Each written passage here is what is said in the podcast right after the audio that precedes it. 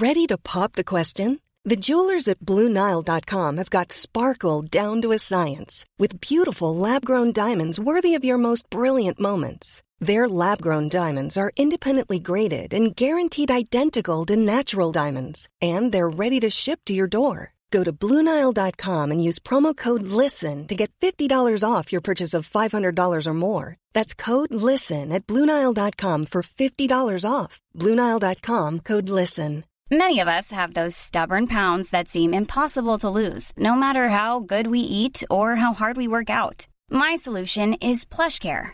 PlushCare is a leading telehealth provider with doctors who are there for you day and night to partner with you in your weight loss journey. They can prescribe F D A-approved weight loss medications like Wegovy and Zepbound for those who qualify. Plus, they accept most insurance plans. To get started, visit plushcare.com slash weight loss. That's plushcare.com slash weight loss.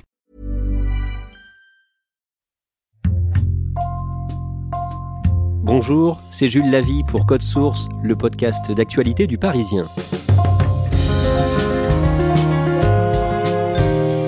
Comme en deux mille dix-sept, Emmanuel Macron et Marine Le Pen sont opposés au second tour de l'élection présidentielle. Avantage au président sortant dans les enquêtes d'opinion, Emmanuel Macron est crédité de cinquante-deux à cinquante-quatre pour cent d'intention de vote en fonction des instituts. Mais beaucoup de spécialistes, y compris les journalistes du service politique du Parisien, estiment qu'une victoire de Marine Le Pen est aujourd'hui possible, même si ce n'est pas le scénario le plus probable. Ce qui est sûr, c'est que Marine Le Pen prépare ce nouveau face-à-face depuis bientôt cinq ans.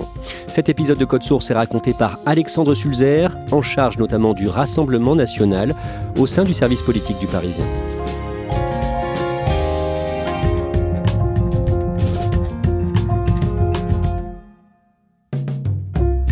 Alexandre Sulzer, le mercredi trois mai deux mille dix-sept, Marine Le Pen débat face à l'ancien ministre de l'économie Emmanuel Macron. Elle est combative mais aussi fébrile.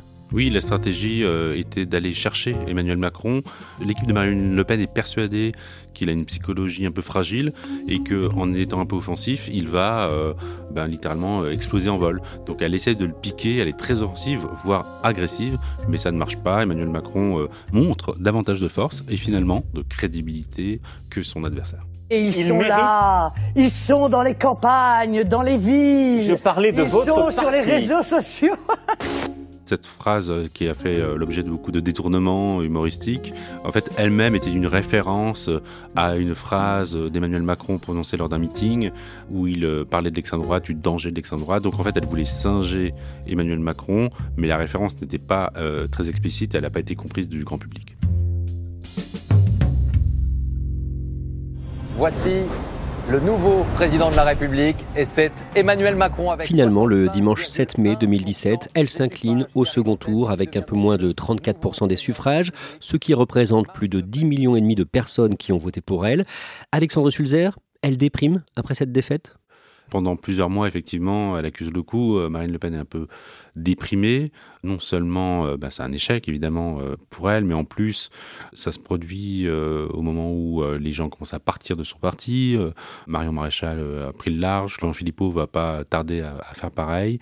Et le fait que l'échec soit également mis sur le compte de son débat face à Emmanuel Macron met en cause même ses compétences même personnelles. Donc c'est vraiment une période assez difficile pour elle, mais euh, bon voilà, Marine Le Pen est une Le Pen, donc euh, elle est quand même résistante et remonte sur le cheval et se remet un petit peu dans la perspective de deux mille vingt-deux. Marine Le Pen évoque d'ailleurs son débat raté à la télé chez Thierry Ardisson en décembre deux mille dix-huit dans l'émission Les Terriens sur C huit. Il s'est passé que nous étions en fin de campagne, que nous n'avions pas peut-être l'expérience d'un second tour, que l'agenda a été surchargé dans les jours qui précédaient, alors que c'est vrai, Emmanuel Macron, lui, avait totalement vidé son agenda, que toutes les choses ont été faites au dernier moment, que j'étais, moi, très fatiguée en fin de campagne. C'est surtout quand même euh, l'argument de la fatigue hein, qui est mis en avant, le fait qu'elle avait mal au dos également, qu'elle avait une migraine ophtalmique. Autant de raisons qui lui permettent finalement de se disculper en quelque sorte, de dire que finalement elle avait des circonstances atténuantes et que c'était pas vraiment un échec.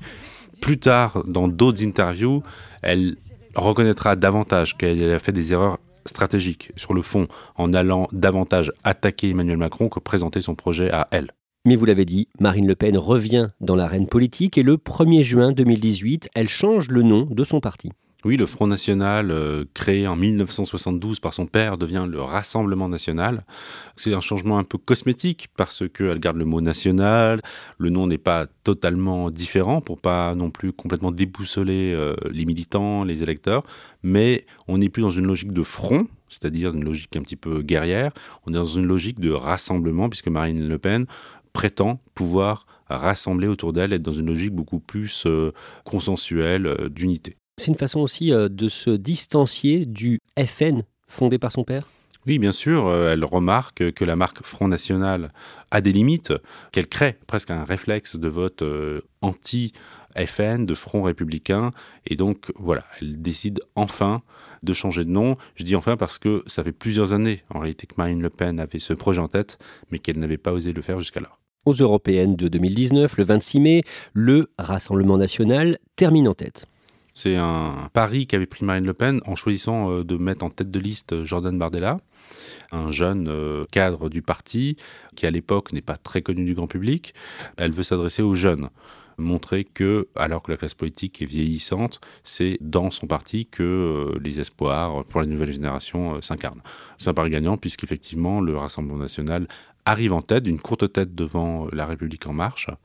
Et à ce moment-là, le paysage politique nationale semble effectivement confirmer ce qu'avait déjà prouvé l'élection de deux mille dix-sept, à savoir la disparition des grands partis politiques traditionnels de la cinquième République, le P S, les Républicains, au profit de ce nouveau clivage entre des populistes d'extrême droite et En Marche, un centre davantage pro-européen. Bien, mesdames, messieurs, chers amis de la presse française et internationale. Alexandre Sulzer, au début de l'année deux mille vingt, Marine Le Pen présente ses vœux devant les journalistes le seize janvier à Nanterre, dans les Hauts-de-Seine. Et à cette occasion, elle fait une annonce importante. Oui, en fait, elle dit qu'elle sera candidate. C'est donc très tôt, sans pour autant totalement préjuger de la décision qui appartient au congrès de notre mouvement, que j'ai fait part de ma volonté de préparer la présidentielle. Elle le dit un peu au détour d'une phrase.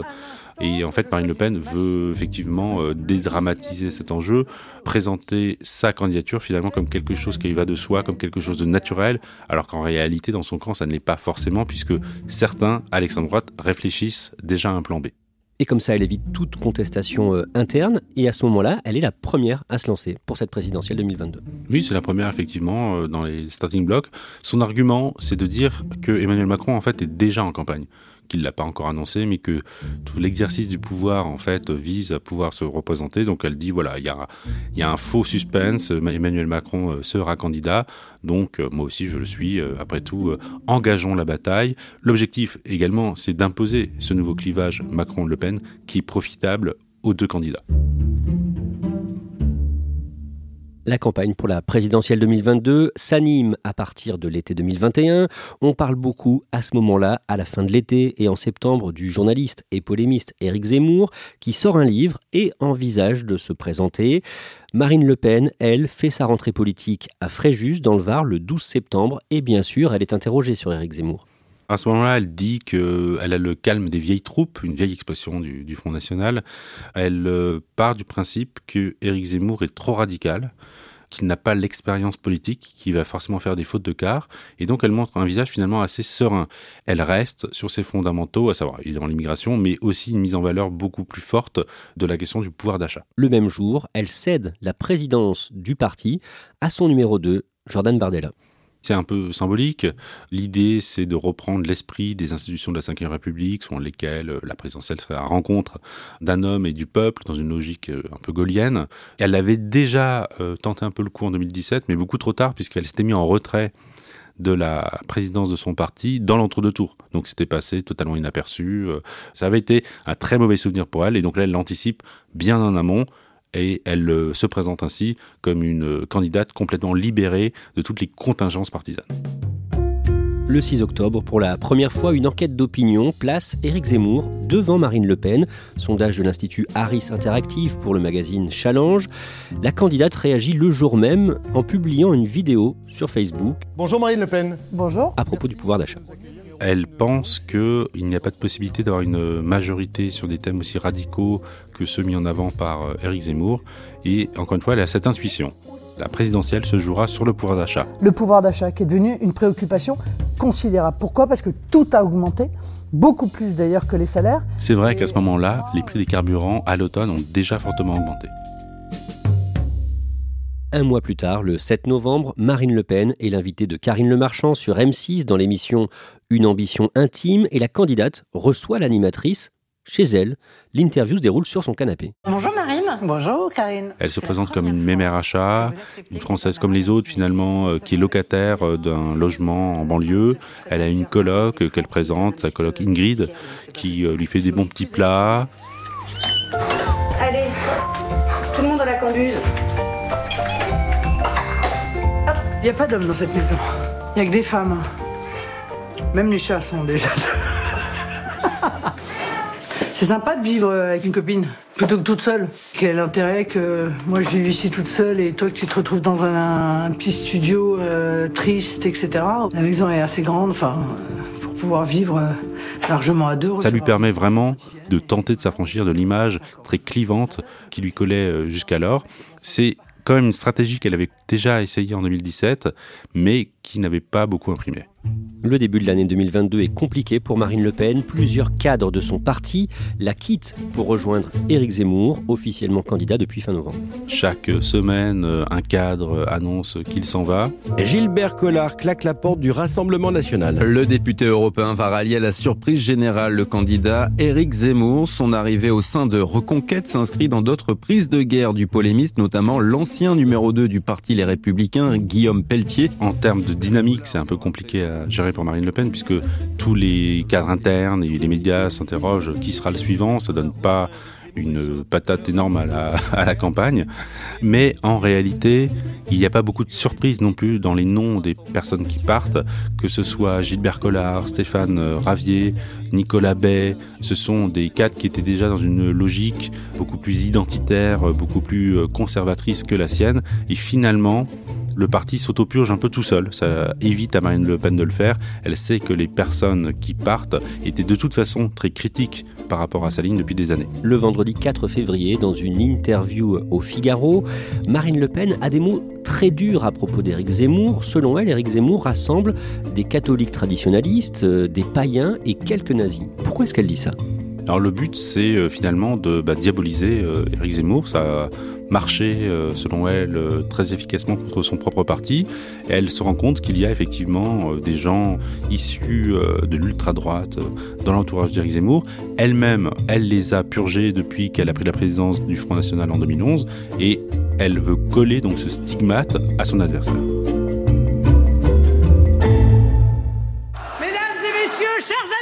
Marine Le Pen est en meeting à Reims le lendemain, le samedi cinq février, et à la fin de son discours, elle offre à ses militants une séquence plus intime. L'idée, c'est de casser cette image de présidente d'un parti d'extrême droite avec des positions très clivantes. Elle veut se montrer comme une femme euh, meurtrie, qui a connu euh, des échecs, qui a beaucoup de cicatrices sur le corps, que ce soit euh, évidemment les échecs électoraux, notamment celui de deux mille dix-sept, mais même des épreuves intimes beaucoup plus fortes, comme l'attentat qui avait visé euh, le domicile familial quand elle était encore une jeune enfant. Le sentiment de n'avoir plus rien sous nos pieds que mon petit lit d'enfant en équilibre dans le vide. Elle parle aussi de sa vie de famille, puisqu'elle est mère de trois enfants, on le sait assez peu finalement. Ça lui permet aussi de, donc, de se montrer comme une femme. À mes enfants qui comprendront un jour que le temps que je n'ai pas passé avec eux, je l'ai quand même dépensé pour eux. Évidemment, elle marque aussi ainsi la différence avec Éric Zemmour, dont les positions antiféministes, voire misogynes, font polémique régulièrement dans la campagne. Dans la nuit du vingt-quatre février, le président russe Vladimir Poutine lance une offensive en Ukraine, offensive que Marine Le Pen condamne dans un communiqué de presse mis en ligne le matin même, à dix heures trois. Elle se rend bien compte immédiatement que ses positions jusqu'alors... Euh, très favorable à Vladimir Poutine et à la Russie risque de faire vaciller sa campagne. Elle est très réactive. Elle intervient tout de suite pour dire voilà, il y a un agresseur, il y a un agressé, pour essayer de se détacher le plus possible de Vladimir Poutine, alors même que depuis des années, elle a théorisé le rapprochement avec lui, elle l'a pris pour modèle, elle avait même largement mis en scène sa rencontre avec lui en deux mille dix-sept au Kremlin. Un mois plus tard, le jeudi vingt-quatre mars, Marine Le Pen est l'invitée de la chaîne M six et elle réaffirme ses différences avec Éric Zemmour. Je crois que mes différences avec Éric Zemmour, euh, c'est qu'Éric Zemmour, il, euh, il mène, j'ai le sentiment qu'il mène une forme de, un peu de guerre de, de religion à l'égard de l'islam. Moi, je mène une guerre contre une idéologie qui est l'idéologie totalitaire islamiste. Elle euh, réaffirme encore euh, une fois qu'elle a des positions beaucoup moins radicales, que lui mène une guerre de civilisation, et c'est vrai d'ailleurs qu'Éric Zemmour euh, assume ce terme, alors qu'elle ferait la différence entre islam et islamisme, même si euh, dans les propositions c'est plus complexe, puisque par exemple elle propose l'interdiction du voile dans l'espace public, considérant que le voile, quel que soit le voile et quelle que soit sa forme, est une expression de l'islamisme et non pas de l'islam. Donc elle fait le distinguo, mais dans ses propositions c'est beaucoup moins clair en réalité. Alexandre Sulzer, le dimanche vingt-sept mars, Marine Le Pen est en Guadeloupe pour son premier déplacement officiel sur place en tant que candidate à la présidentielle, et ça ne se passe pas comme prévu. Non, effectivement, elle a calé ce déplacement un peu à la dernière minute pour euh, opposer euh, des images un petit peu euh, joyeuses, ensoleillées euh, à celles du grand meeting du Trocadéro que organise au même moment Éric Zemmour. Mais le problème, quand même, pour Marine Le Pen, c'est que les Antilles ne sont pas une terre conquise pour elle, contrairement à une île comme euh, Mayotte, par exemple, dans l'océan Indien, où elle s'est rendue également en décembre. Il y a des mouvements autonomistes, des mouvements indépendantistes qui ne la voient pas du tout d'un bon œil. Et effectivement, il perturbe largement son déplacement, s'invite à son hôtel, chahute, et finalement ce déplacement est plutôt un fiasco.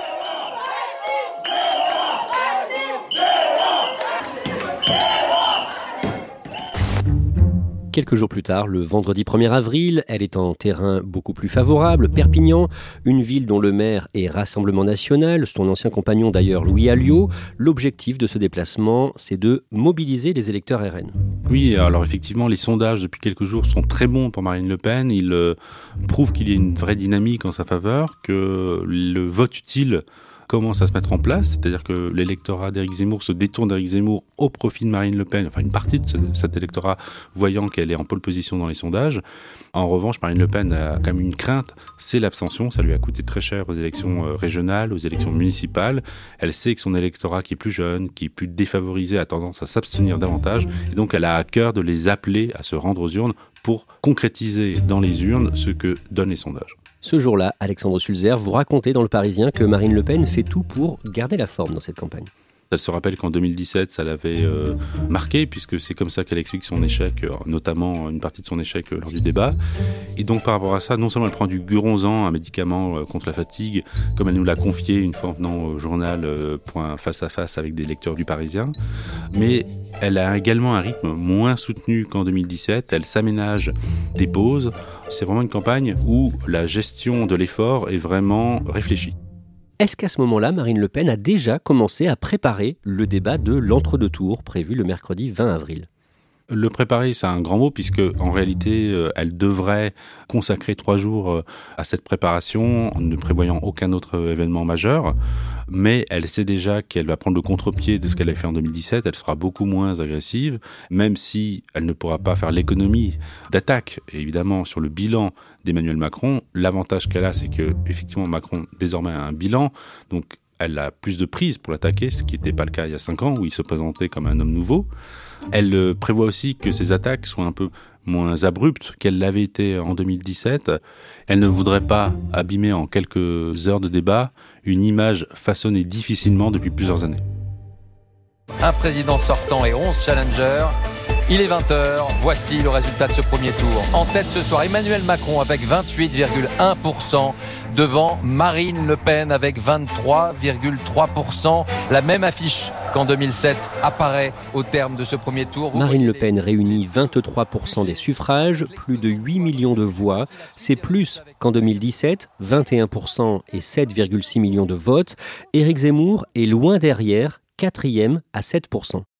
Oui, alors elle a bénéficié d'un effet vote utile grâce au sondage des derniers jours. On voit bien que l'électorat d'Éric Zemmour a fondu, qu'elle lui a repris plusieurs points que lui-même lui avait euh, piqué à l'automne.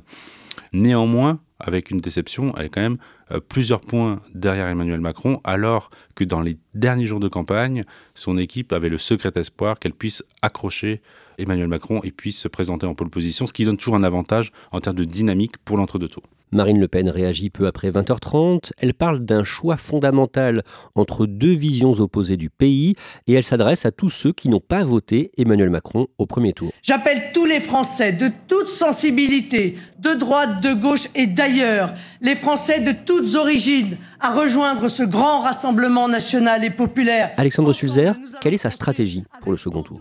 L'idée est assez simple, hein, c'est d'essayer de créer un front anti-Macron, un peu sur le modèle du Front républicain dont elle a été victime elle-même les années passées.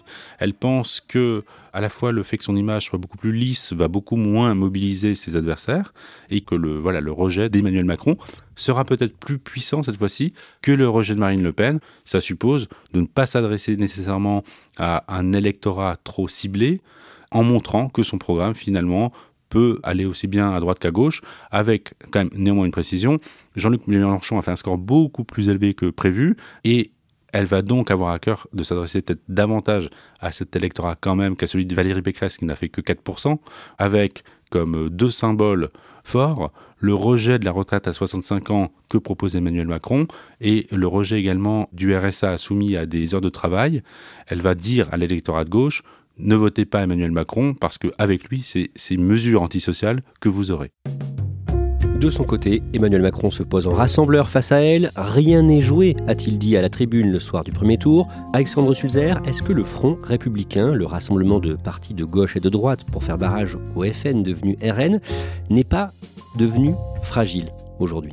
Alors, il est sans doute devenu fragile. Est-ce qu'il fonctionnera encore ou pas ? Ça, effectivement, ça sera intéressant de le voir. Il paraît évident, en tout cas, qu'il est plus fragile qu'il ne l'a été. Il suffit d'écouter hein, les déclarations des uns et des autres. Jean-Luc Mélenchon euh, a appelé à ce qu'il n'y ait aucune voix pour Marine Le Pen, mais il n'a pas appelé explicitement à voter pour Emmanuel Macron. Valérie Pécresse, elle, a dit qu'elle voterait à titre personnel pour Emmanuel Macron, mais elle n'a pas appelé explicitement ses électeurs à faire de même. Et au sein de son parti, il y a toutes les positions qui cohabitent, pour l'instant en tout cas. Quand on regarde également hein, dans les sondages les intentions de vote, on voit bien qu'une partie des électorats, notamment de gauche, vont se réfugier davantage dans l'abstention que dans un barrage contre le Rassemblement national.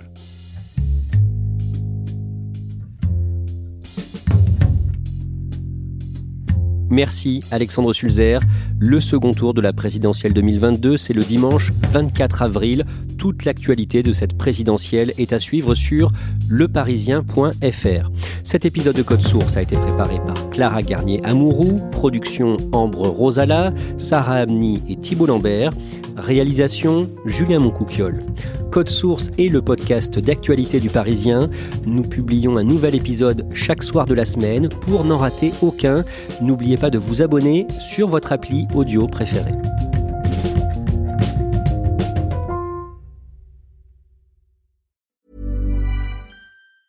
Even when we're on a budget, we still deserve nice things.